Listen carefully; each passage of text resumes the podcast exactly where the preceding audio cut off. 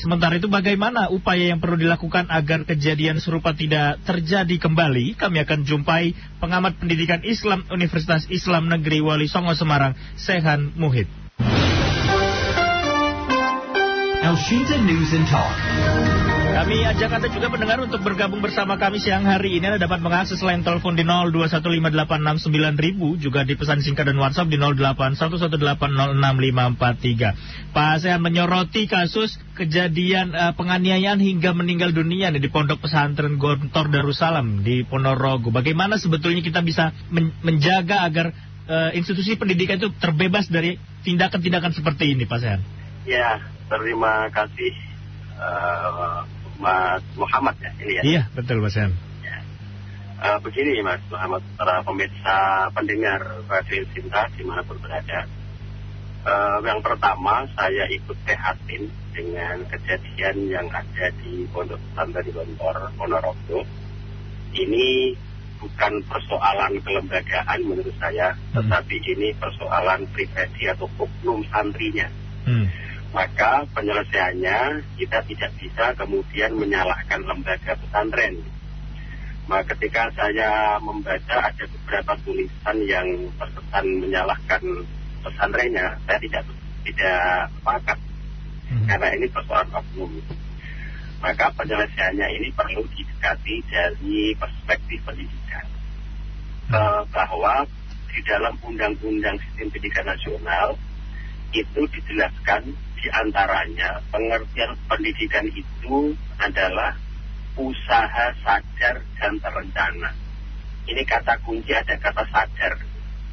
Nah sadar ini dalam konteks psikologi itu berarti pendidikan itu termasuk pondok pesantren orang yang melakukan aktivitas uh, pesantren uh, dan apa uh, mondok di sana itu harus dilakukan secara sadar.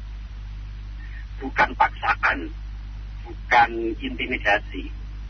Nah, sadar juga maknanya mereka pondok itu karena keinginan dari santri itu sendiri, bukan karena keinginan yang lain. Nah, ketika pelaksanaan pendidikan itu dilakukan atas kesadaran sendiri, bukan dipaksa, maka mereka akan merasa enjoy, akan merasa nyaman dalam bisa pendidikan. Nah, terkait dengan kasus di Pondok Pesantren Ponorogo hmm. itu dalam perspektif pendidikan, saya menduga bahwa memang ada satu tren eh, sekarang ini anak mondok itu, anak masuk pondok itu tidak semuanya atas kesadaran yang mondok itu sendiri. Hmm. Bisa jadi mereka mondok itu karena yang keingin itu orang tuanya. Dia yang ingin itu mungkin uh, saudaranya ingin punya anak yang uh, mondok walaupun anaknya mungkin kurang cocok dengan kurang senang dengan di pondok itu.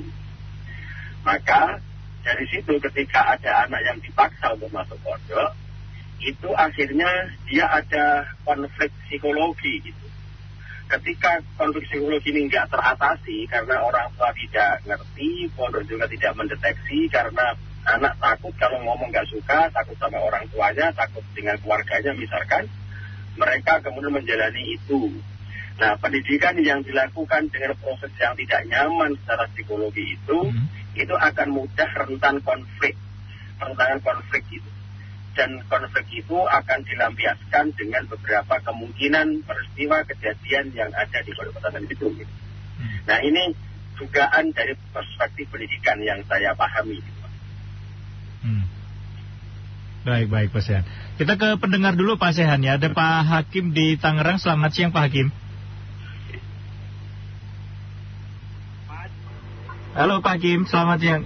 Iya, Assalamualaikum dengan Bapak narasumber ya. Iya betul, silakan Pak Hakim. saya menyimak pernyataan dari Bapak narasumber itu sepenuhnya bukan tanggung jawab lembaga pendidikan. Hmm. Saya tidak sepakat Pak orang tua menitipkan siswanya di pondok pesantren yang sistem pendidikannya tertutup dari keluarga dan lingkungan. Tentunya ini menjadi tanggung jawab institusi pendidikan, Pak. Bukan tanggung jawab orang tua atau yang bersangkutan ya. Artinya kontrolnya sejauh mana gitu loh. Kita sangat prihatin sekali kejadian-kejadian seperti ini. Kekerasan fisik, kekerasan seksual terjadinya di pondok pesantren yang orang muslim, orang Islam menyikapi pondok pesantren itu lembaga untuk mencetak orang-orang yang berakhlak karimah, Pak.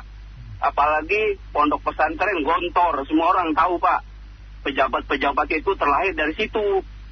Jadi kalau tadi Bapak narasumber menyikapi ini bukan tanggung jawab lembaga pendidikan, itu salah, Pak. Siapa yang bertanggung jawab dalam hal ini? Orang jauh-jauh dari Palembang menuntut ilmu di Gontor yang katanya Gontor itu mencetak para para Pemimpin para bangsa intelektual ya, ya. Hakim ya. Itu mungkin begitu aja Pak. Terima kasih. Baik, memang mengingat Gontor ini semua sudah jadi orang Gontor, Pak. Menteri, Kepala Hakim Agung, Hakim Konstitusi, semua sudah posisi menteri. Tinggal Presiden saja yang belum. Kita ke Pak Andre dulu ini. Pak Andre dari Cikupa, selamat siang.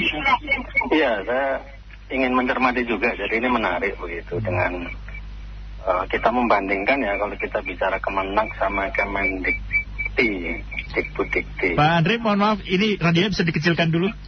Oh ya, siap-siap. Iya. Sudah ya?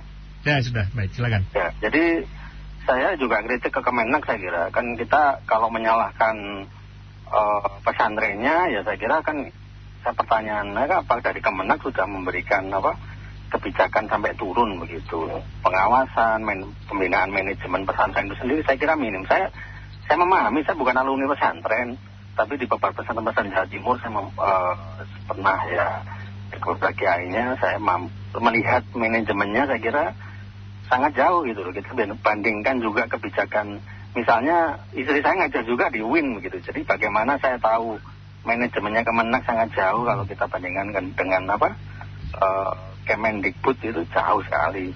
Jadi kalau kita mau berbicara itu ya regulasi dan manajemen itu diperbaiki dulu begitu. Kan sangat banyak kan kita pendidikan pesantren saya kira bagus begitu. Tetapi kalau kita mau lihat secara detail ke dalam saya kira uh, Kemenang juga uh, ya masih jauh lah dari ini Hmm. bagaimana membina mengawasi itu. Jadi kalau sekedar menyalahkan pesantren juga nggak bisa karena kan kita bicara juga uh, regulasi begitu. Hmm. Jadi Indonesia ini ya kalau kita mau ini breakdown tentang pendidikan ya RUU Sidiknas sekarang masih ribut begitu, jadi masih jauh begitu loh. Cukup jadi kalau kompleks kita mau berarti permasalahannya, iya cukup ya? kompleks begitu. Saya kira eh, kalau sekarang saya jadi menteri ya kalau pesantren-pesantren tidak menerapkan apa SOP-nya begini, saya kira dari Kemenak belum tuh begitu. Hmm. Kan harusnya ketika seperti kemarin pesantren yang di Jombang itu yang Asidikiyah itu Hmm. sampai ada apa tanda kutip ya penyik, eh, pemerkosaan dan lain-lain itu kan juga harusnya cabut dulu selama berapa semester begitu. Itu kan ini terus atau dipindahkan. Harus harus ketat begitu waktu awal. Karena memang regulasi ke dalamnya bagaimana? Contoh lah kalau kita di pesantren kemudian guru-gurunya itu kesetaraan bagaimana? Ada apa ukurannya saya kira belum kemenak melakukan itu gitu Baik, Uh, baik. kemudian bicara bagaimana manajemen untuk guru stafnya di ini manajemen administrasinya saya belum jauh kok saya paham itu Baik. saya mantan anggota DPRD Ah, di Kota. Malang jadi sangat paham begitu kebijakan pendidikan Baik. gitu. jadi saya kira uh, El Sinta di sini perlu mendorong itu begitu jadi tidak bisa disalahkan juga karena Hmm. di Kemendikbud aja kita contoh ini bicara SD SMP sekarang di tingkat kota SMA-nya SMK di tingkat eh, apa mana itu eh, provinsi Hmm. carut marut masalah ini apa eh ya skala gurunya dan kan masih banyak PR begitu saya kira Hmm. kita mendorong banyak pihak kalau itu memang kasus hukum ya kita dorong tapi kebijakan utama di kementerian di ini ini sendiri ya tapi catatan penting ya tentang kebijakan pendidikan Kemendikbud sama Baik. Kemenak sangat jauh gitu Baik. ya itu perlu sekali Kemenak itu di ya reformasi berat lah kalau Baik. saya loh ya begitu kita karena kita Baik. bicara jangan sampai ya eh, kasus seperti ini men downgrade eh, atau bisa menjadikan eh, tanda kutip jelek ke pesantren. Saya kira Hmm. tetap paling bagus kalau saya saya punya anak tetap ke pesantren kok. Tapi Baik. memang sekarang kita harus ada regulasi yang lebih ketat lagi, terukur begitu. Itu PR berat begitu saya kira. Baik, terima kasih Saya kira banyak itu, terima Pak kasih. Andre. Kita lanjut dulu Pak Sehan ya sebelum ditanggapi ada Pak Teguh dari Cengkareng Jakarta Barat. Selamat siang Pak Teguh. Assalamualaikum Pak Muhammad. Waalaikumsalam. Gimana kabarnya nih Pak Teguh? Silakan Pak Teguh. Oke, saya nggak setuju sama para sumur itu. Kenapa? Kenapa kok nyalakan orang tua si korban itu? Itu bapak nggak tepat itu Pak. Para sumur itu nggak tepat. Jangan jangan orang salah dibenarkan Pak ya. Baik. Jangan orang benar salahkan. Bapak nggak tepat itu. Kenapa dibilang tanggung jawab orang tua? Ya tanggung jawab pendidikan lah. Itu gontor itu pesantren terkenal Pak. Jangan sekali-sekali Bapak bilang menyalahkan orang tua itu. Kali orang Palembang nggak setuju Pak. Ya, saya orang Palembang. Terima kasih. Baik, terima kasih Pak Teguh. Ini ada dua orang yang akhirnya tidak bersepakat ini dengan Pak Sehat. Mungkin bisa ditanggapi Pak. Memang sebetulnya bagaimana eh, institusi pendidikan mengawasi hal ini Pak, agar murid-muridnya lebih lebih terawasi Pak. Ya, terima kasih eh, Mas Muhammad. Ini tadi Pak siapa yang pertama dan yang ketiga itu saya lupa Yang namanya. pertama tadi ada Pak Hakim, yang ketiga ada Pak Teguh Pak. Pak Hakim sama Pak Tagung. Hmm. Itu nampaknya mungkin salah paham dengan apa yang saya sampaikan. Saya dari awal tidak menyalahkan siapa-siapa. Dan itu memang tidak perlu kita menyalahkan siapa-siapa dalam konteks ini gitu. Nah tadi yang saya sampaikan bahwa analisis saya berangkat dari pengertian pendidikan yang termasuk dilaksanakan di pesantren. Hmm. Pendidikan itu yang pertama harus dilakukan secara sadar. Siapa pun di pesantren maupun di lembaga formal yang lain gitu. Nah sadar itu artinya kondisi psikologis yang tanpa paksaan oleh siapa pun. Nah saya menduga dengan trennya pendidikan sekarang ini bisa jadi anak masuk ke sekolah tertentu, termasuk ke pesantren, itu tidak semuanya siswa itu dilakukan secara sadar. Dalam arti memang sesuai dengan selera dia.